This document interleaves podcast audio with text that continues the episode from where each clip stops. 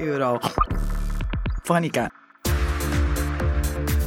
Bentornati all'appuntamento con Recap, l'Europa in 7 giorni, il format di Eurofonica che passa in rassegna tutti i più importanti fatti della settimana europea. Sì, esatto, oggi è l'11 febbraio e noi siamo in onda su tutte le radio del circuito Raduni, l'associazione degli operatori radiofonici universitari italiani. Io sono Alessandra Carraro e vi parlo da Milano. Con Nadia Antentic saremo al timone di questa puntata che si prospetta davvero infuocata. Ciao Alessandra! Sì, la puntata di oggi è davvero succulenta. Non soltanto cercheremo di approfondire tutti i fatti della settimana europea attraverso le voci dei nostri colleghi, ma avremo modo anche di ascoltare una giovane cittadina europea che ci svelerà i meccanismi della conferenza sul futuro dell'Europa. Emma Borin ci racconterà delle preoccupazioni intorno alla figura di Viktor Orban, che spesso è stato chiamato in causa quando si parla di Stato di diritto nell'Unione Europea. Ma Emma indaga un altro aspetto, quello delle relazioni ambivalenti con la Russia. Il leader ungherese ha scelto di incontrarsi con Putin in una missione di pace, ma dall'Europa guardano con sospetto a questa sua vicinanza, in un momento fra l'altro in cui le relazioni con la Russia sono ai minimi storici. Orban è un cavallo di Troia per la Russia in Europa? Restate con noi per scoprirlo. Con Paolo Cantore, invece, parleremo dell'ultimo Parlametro, il sondaggio europeo che possiamo considerare come il termometro europeo. Viene commissionato annualmente dal Parlamento europeo per misurare le opinioni dei cittadini dell'Europa su diversi argomenti. Per realizzare questo sondaggio sono stati intervistati più di 26.000 cittadini e cittadine da tutti i 27 Paesi membri. Dobbiamo ammettere che sono emersi diversi dati interessanti. Per esempio, sapevate che per la prima volta dal 2007 oltre il 60% delle cittadine e dei cittadini europei considera positiva l'adesione all'Unione Europea del proprio paese? Ospite del nono episodio di Recap, Martina Brambilla, l'ambasciatrice italiana per le sessioni plenarie della conferenza sul futuro dell'Unione. Proprio per questa ragione per noi è un po' un osservatorio speciale. Siamo certi infatti che la chiacchierata con Martina potrà fornirci un punto di vista privilegiato su come stanno procedendo le discussioni in seno alla conferenza, visto che ha potuto seguire da vicinissimo i lavori. Insomma, chi meglio di lei, ah, che ha le mani in pasta, potrebbe spiegarci come funziona la conferenza e quali sono le priorità individuate dai cittadini per il futuro dell'Europa? Iniziamo subito, tenetevi forti perché abbiamo preparato diverse cosucce succose che vi piaceranno sicuramente. Politics, ambiente, comunità, rule of law, disoccupazione, Wirtschaftskrise, diversità, democrazia, alterações climáticas, Europa, future, migranten, diritti. Eurofonica.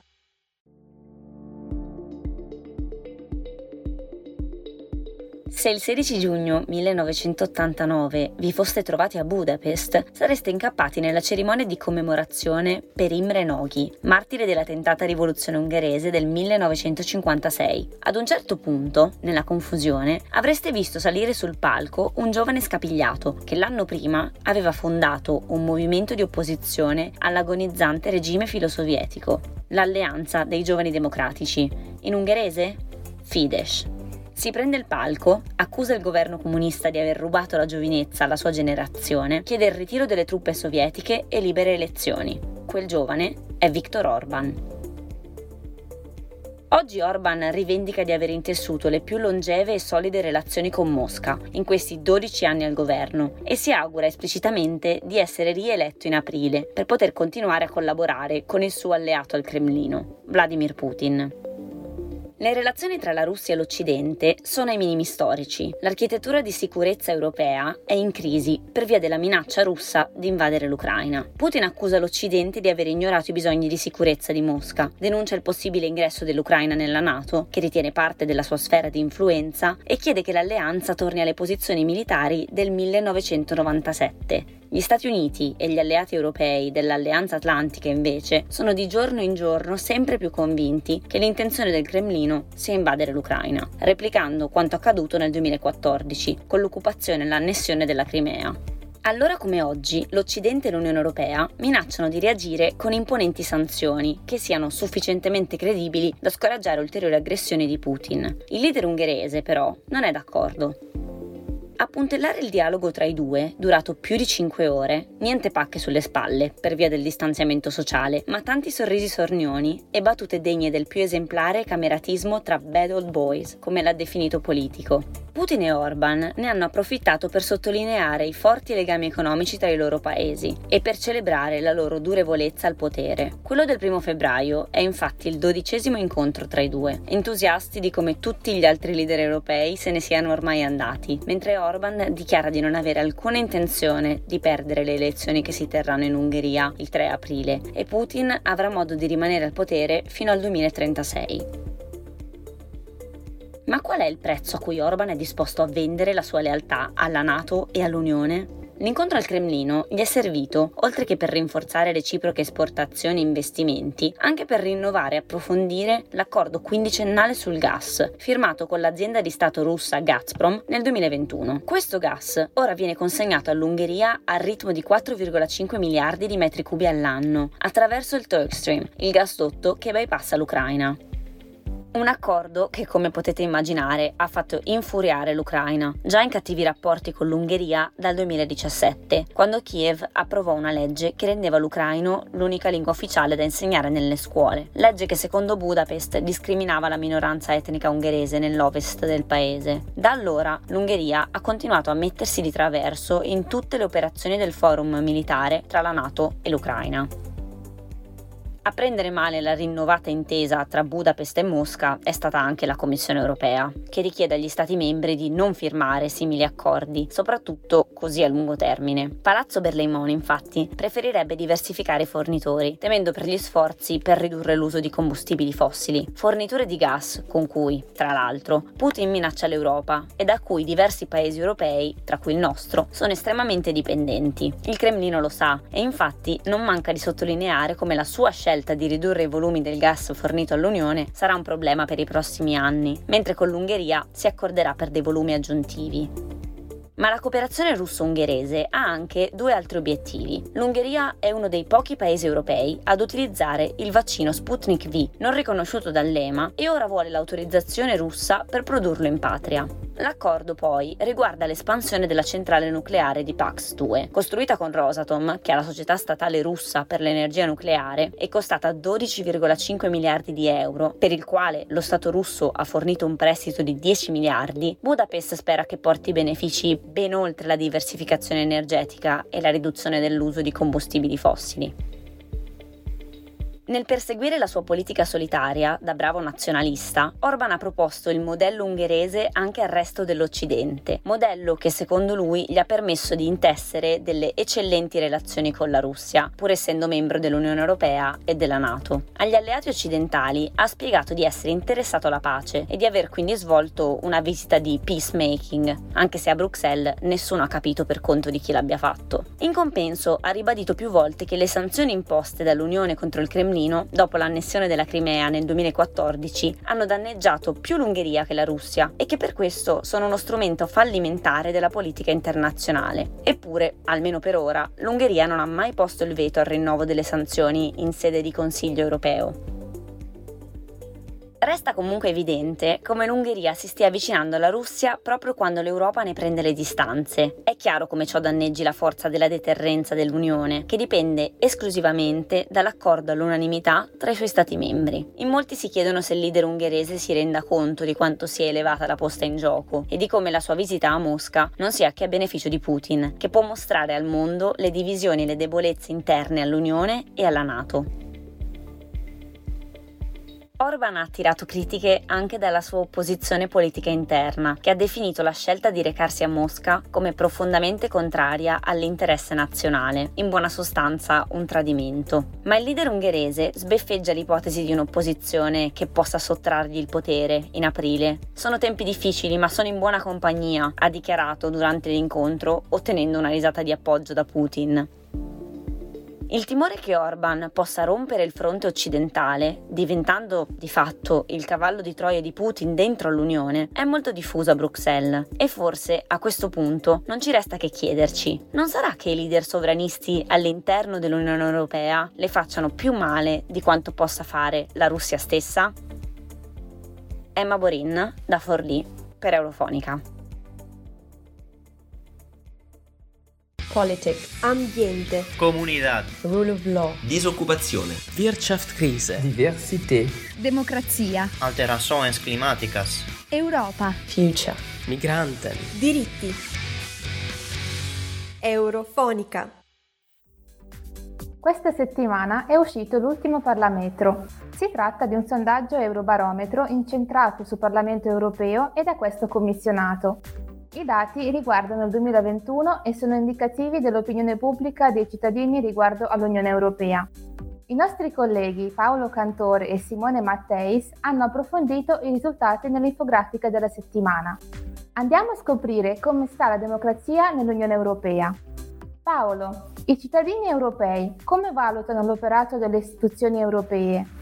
La gestione della pandemia è stata considerata in modo favorevole dalla popolazione dell'Unione Europea? Ciao Nadia e un saluto a chi ci sta ascoltando e si è collegato con Eurofonica. Innanzitutto i cittadini europei valutano molto positivamente l'operato dell'Unione Europea, hanno apprezzato il volto solidale dell'UE durante la crisi della pandemia da Covid-19 e a differenza di quanto accaduto negli scorsi due decenni, in particolare durante la crisi economica e la crisi migratoria, sembrerebbe che anche la fiducia nei confronti delle istituzioni europee sia aumentata. Insomma, le cittadine e i cittadini hanno apprezzato il volto solidale dell'Unione Europea rispetto invece al lato più austero o magari impotente che l'Unione Europea ha mostrato durante la crisi del debito sovrano oppure in particolare nel 2015 durante la crisi migratoria. Quali temi stanno più a cuore agli italiani? Anche questo è un dato molto interessante perché immagina il 59% degli italiani ha riconosciuto al primo posto come argomento che il Parlamento europeo deve affrontare in via prioritaria la salute pubblica. Certamente avrà giocato un ruolo la pandemia da Covid-19, però ehm, rispetto alla media europea questo dato è superiore di oltre 10 punti percentuali. Insomma, la salute pubblica è importante per il 42% dei cittadini europei, il 59% invece sono i cittadini italiani che la pongono al primo posto. E un altro trend differente riguarda il sostegno all'economia e la creazione di nuovi posti di lavoro. Anche questo è un tema particolarmente a cuore agli italiani, così come il diritto ai consumatori. Ora, eh, ci sono anche altri argomenti che sono sicuramente molto importanti, come la lotta alla povertà e all'esclusione sociale o l'azione contro il cambiamento climatico, ma sono dati che non si discostano molto dalla media europea. Quali invece i temi in fondo all'agenda dei cittadini?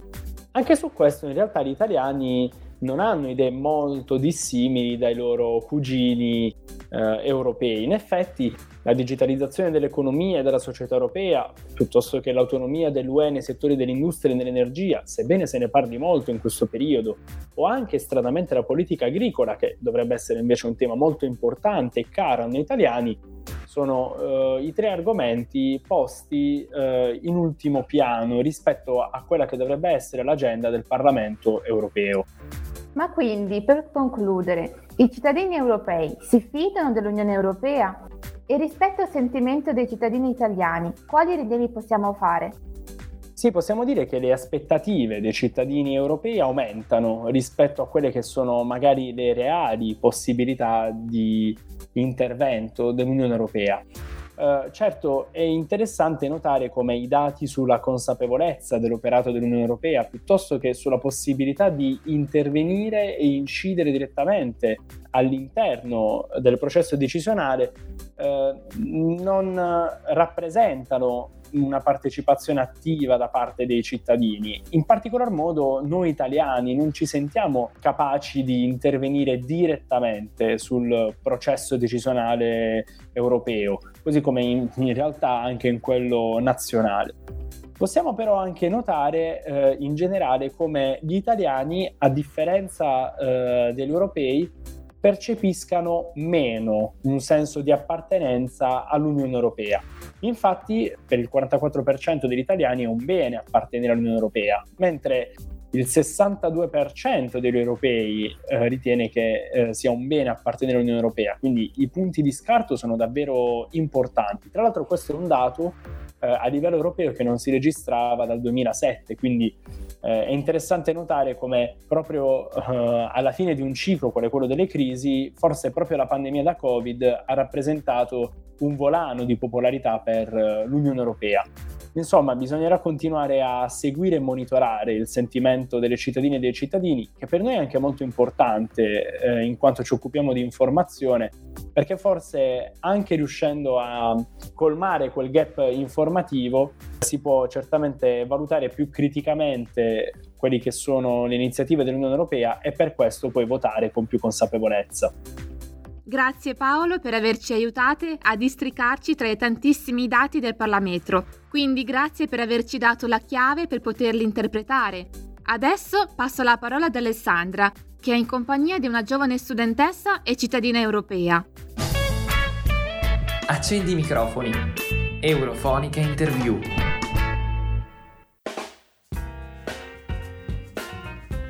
Ciao a tutti, sono Alessandra Carraro da Milano e sono ai microfoni di Eurofonica insieme a Martina Brambilla, una giovanissima ambasciatrice europea dei giovani alla conferenza sul futuro dell'Europa. Martina ha 21 anni e studia scienze della comunicazione a Milano ed è stata appunto estratta per partecipare alle sessioni plenarie della conferenza sul futuro dell'Europa. Martina ha già incontrato Eurofonica in occasione del secondo panel dei cittadini della conferenza all'Istituto Universitario Europeo di Fiesole, vicino a Firenze, ma oggi torna ai nostri microfoni per raccontarci raccontarci un po' di più del suo lavoro alla conferenza. Martina, tu sei una studiosa della comunicazione, perciò parto da quello. Secondo te l'Unione Europea comunica in modo giusto ai cittadini quello che fa e quello che è?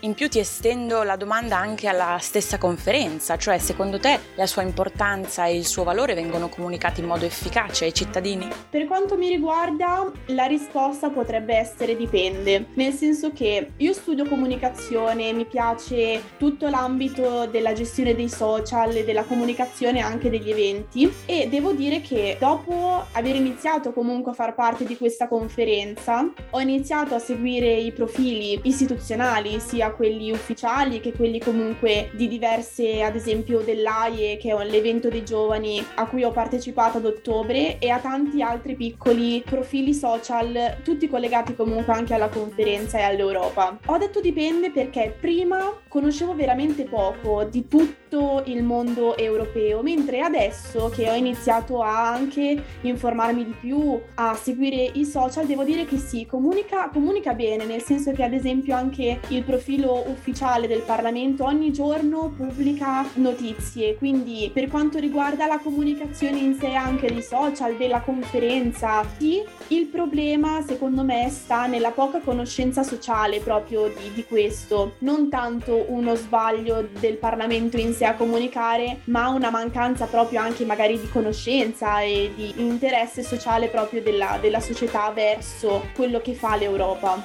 E secondo te Martina quale potrebbe essere il ponte che può andare a colmare questo gap? Beh, mi verrebbe da dire noi che siamo partecipanti della conferenza e ambasciatori anche della conferenza. Siamo, secondo me, noi proprio il gap, nel senso che dobbiamo informare innanzitutto gli altri, le persone che ci circondano, in modo tale che loro siano anche più incuriositi ad andare a, a seguire magari determinate pagine o andare a leggere notizie se sono interessati a quello che sta succedendo appunto in questa conferenza. E allora noi siamo ancora più contenti di averti qui oggi così possiamo fare esattamente questo. Raccontaci un pochino Martina com'è stata questa tua esperienza nel pratico all'interno della conferenza. Ti ha fatto sentire più vicina alle istituzioni e poi raccontaci anche un pochino come si svolgevano i lavori, le tue giornate. Sì, devo dire che sono andate molto bene. Io ho finito con il mio panel, ho partecipato al panel 2 sulla democrazia, lo Stato di diritto e i valori. Abbiamo fatto tre incontri, il primo incontro a mm, Strasburgo a settembre, il secondo incontro è stato online invece a novembre e il terzo incontro appunto l'ultimo è stato a dicembre a Firenze.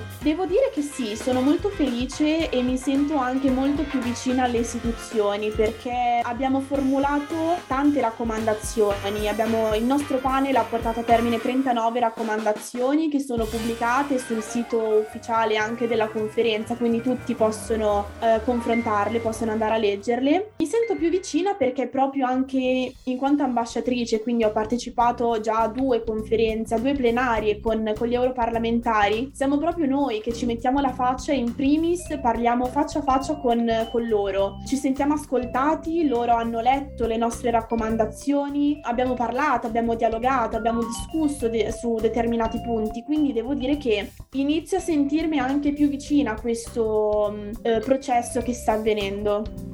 Mi aggancio a questo allora Martina per chiederti se voi davvero vi siete sentiti ascoltati dalle istituzioni europee, perché sai poi anche nel processo eh, un po' difficile che ha portato all'organizzazione della conferenza c'erano gli haters che magari dipingevano la conferenza come eh, un esperimento un po' di facciata, no? anche per sganciare l'Unione Europea da questa sua immagine di austerity che magari non è ben vista dai cittadini. Tu però mi dicevi che avete avuto un'impressione diversa. Sì, sì, la mia impressione è diversa. All'inizio eh, ero un po' critica anche io perché ovviamente sapevamo veramente pochissimo, nel senso che siamo stati contattati in maniera totalmente casuale e ad esempio io sono stata chiamata eh, due giorni prima della conferenza a, di settembre e quindi eh, non sapevamo assolutamente niente, nel senso che il titolo era Conferenza sul futuro dell'Europa, ma in sé non c'era stato spiegato niente, è stata una sorpresa. Poi quando siamo arrivati a Strasburgo ci è stato spiegato l'obiettivo, che cosa saremmo andati a fare e lì ho iniziato diciamo a crederci un po' di più, soprattutto verso la fine, sopra- quando ero a Firenze, che abbiamo votato le, le raccomandazioni noi cittadini del panel 2 ogni cittadino vota per il proprio panel per le raccomandazioni del proprio panel quindi una volta che eh, sono state approvate le nostre 39 raccomandazioni, con l'idea poi che io stessa le avrei presentate anche alle europarlamentari, diciamo che ho iniziato a crederci molto di più. Prima sembrava una grande storia perché comunque pensare di cambiare il futuro dell'Europa è difficile da credere, soprattutto difficile da realizzare. Però visto l'impegno dei cittadini nel formulare comunque le raccomandazioni, abbiamo fatto un duro lavoro comunque durante le giornate in cui ci siamo radunati e vedere l'interesse anche di europarlamentari che durante la plenaria ti fermano, ti chiedono com'è stato, su che cosa avete lavorato, i loro punti di vista. Alcune idee hanno detto che sono già in preparazione, nel senso che sono già in lavorazione. Sicuramente il mio desiderio è quello che alla fine della conferenza, comunque anche delle plenarie, vedremo dei risultati concreti, però per ora devo dire che ho buone, buone aspettative. Ecco, a proposito, ci sono delle proposte che magari hai fatto tu o anche altri che ti hanno particolarmente colpito, che ti sono rimaste in memoria? Devo dire che il mio interesse principale è sempre stato quello legato all'educazione. Io, ehm, non essendo nel panel sul tema appunto dell'educazione, non ho potuto portare tanto avanti la mia idea, però per quanto riguarda sempre il panel 2, sono venute fuori delle raccomandazioni riguardo all'educazione. Ad esempio, quello che a me preme tanto, perché l'ho vissuto vissuto anche in primis, è proprio un rimodellamento dell'istruzione, perché secondo me quello che manca è proprio anche un'istruzione, una formazione, una conoscenza di base su quello che è l'Europa, sulle istituzioni europee, su come funzionano. Quindi quello che spero è per le prossime generazioni che potranno avere una base di, for- di mm, anche conoscenza appunto su come funziona l'Europa, perché eh, l'obiettivo generale della, della conferenza è anche per per quanto riguarda noi cittadini, quello che vogliamo è formare un senso comune di Europa, un'Europa che sia più unita. Però mi sono sempre chiesta come può esserci un'Europa unita se di base la gente non è nemmeno interessata a quello che è l'Europa perché non la conosce. Il mio interesse, diciamo, principale era proprio oh, su una base di formazione, di conoscenza. E devo dire che sono stata contenta perché nelle nostre raccomandazioni ne è venuto fuori, nonostante non fosse il nostro argomento quindi eh, sono sicura che in, in un futuro sicuramente ci sarà un cambiamento sotto questo punto di vista. Quindi ci confermi che secondo te la conferenza sul futuro dell'Europa avrà effettivamente un impatto concreto e positivo sul futuro dell'Unione? Sì, secondo me sì, perché mm, sono venute fuori tante idee concrete, belle, che se realizzate comunque porteranno sicuramente ad un'Europa migliore, più unita, più chiara con ehm, dei regolamenti che sono sicuramente più sicuri anche per i cittadini. Quindi sì, ho delle buone aspettative e spero veramente che alla fine non sia stata solamente una perdita di tempo, di lavoro e di, di spostamento per tanta gente perché comunque proveniamo da tutte le parti dell'Europa e non tanti sono vicino a Strasburgo. Io ad esempio anche se abito a Milano per arrivare a Strasburgo ci metto 6-7 ore, quindi e ci vado spesso e mi fa super piacere, però veramente sicuramente tutti speriamo che questa conferenza porti veramente del, ad un cambiamento perché le nostre raccomandazioni sono molto belle, puntano tanto sul, sul fattore uguaglianza, senso europeo, quindi un'aspettativa è quella di un'Europa migliore e secondo me se verranno messi in atto sicuramente andrà bene. Ti faccio un'ultima domanda Martina un po' più personale su di te. Tu ci hai raccontato che questa esperienza ti ha già molto cambiato, ha cambiato il tuo modo di vivere e percepire l'Unione Europea. Ecco, secondo te questo avrà anche un impatto sulle tue scelte future, magari sulla scelta dei tuoi indirizzi di studio in futuro? Sicuramente è stata un'esperienza che veramente mi ha cambiato proprio eh, le aspettative anche verso l'Europa, nel senso che prima, eh, come tanta altra gente della mia età, io ho 21 anni, quindi sono anche abbastanza giovane rispetto a tanta altra gente che ha partecipato alla conferenza, le mie conoscenze erano veramente ridotte, purtroppo anche il mio interesse, ma proprio per un fattore sociale credo, che non c'è più un interesse nazionale, ad esempio sono più interessata agli avvenimenti che avvengono avvengono in Italia, ma per un fattore anche secondo me di mancanza di comunicazione del, dell'Europa. Però eh, devo dire che dopo aver partecipato a questa conferenza ho visto, come ho detto prima, che in verità l'Europa parla, l'Europa parla e siamo noi che dobbiamo ascoltarla, nel senso che ci sono tanti siti, tante pagine social anche per arrivare a noi giovani, credo che sia un, bene perché noi giovani viviamo sui social network rispetto magari a generazioni più in là con l'età. Per quanto riguarda il mio indirizzo di studi, devo dire che a me piace tantissimo l'ambito non diciamo istituzionale, ma vorrei continuare sullo studio della comunicazione. Però sicuramente questa è stata un'esperienza che mi ha aperto tantissimo anche, anche la mentalità. Devo dire che è unica, nel senso che non è mai stata fatta prima e ovviamente per me è un onore farne parte e sicuramente sarà parte del mio bagaglio culturale perché ho imparato tante cose cose, sto imparando tante cose, ho conosciuto tanta gente, è stata una bellissima esperienza. E allora grazie mille Martina, io ti ringrazio davvero per aver portato ai nostri microfoni la tua esperienza e ovviamente spero che eh, potrai tornare a raccontarci altre cose, altri progetti in cui magari sarai coinvolta. Ciao a tutti e ciao di nuovo a Martina. Ciao! Eurofonica.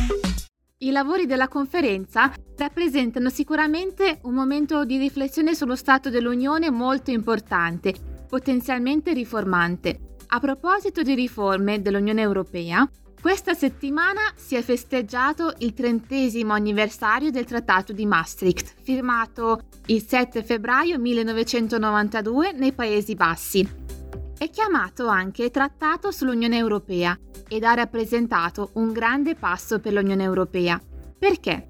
Innanzitutto perché ha istituito la cittadinanza europea, una nuova politica estera e di sicurezza comune, e poi perché ha anche rafforzato la cooperazione tra gli Stati europei in materia di giustizia e affari interni. Il trattato è entrato in vigore il 1 novembre 1993, data che segna la nascita ufficiale dell'Unione Europea, che all'epoca veniva chiamata Comunità Europea, anche se l'attuale nome è stato adottato solo con il Trattato di Lisbona. Maastricht ha inoltre creato le premesse per l'euro e istituito la Banca Centrale Europea e il Sistema Europeo delle Banche Centrali.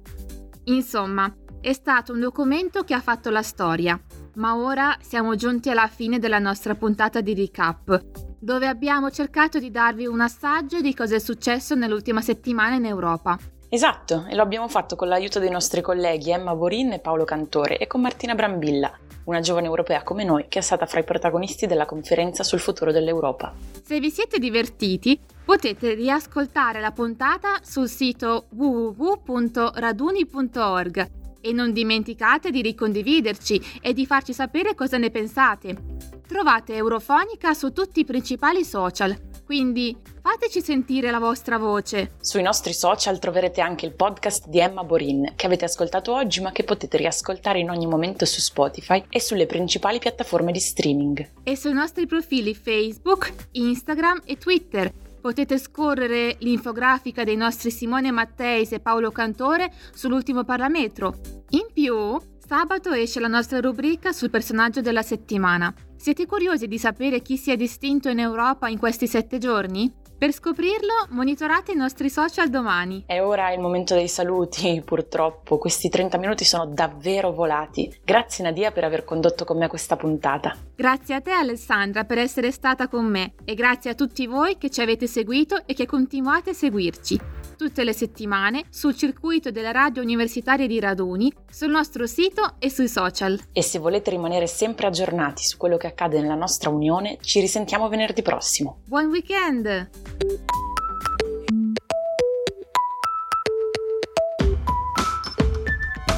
Euro. Fonica.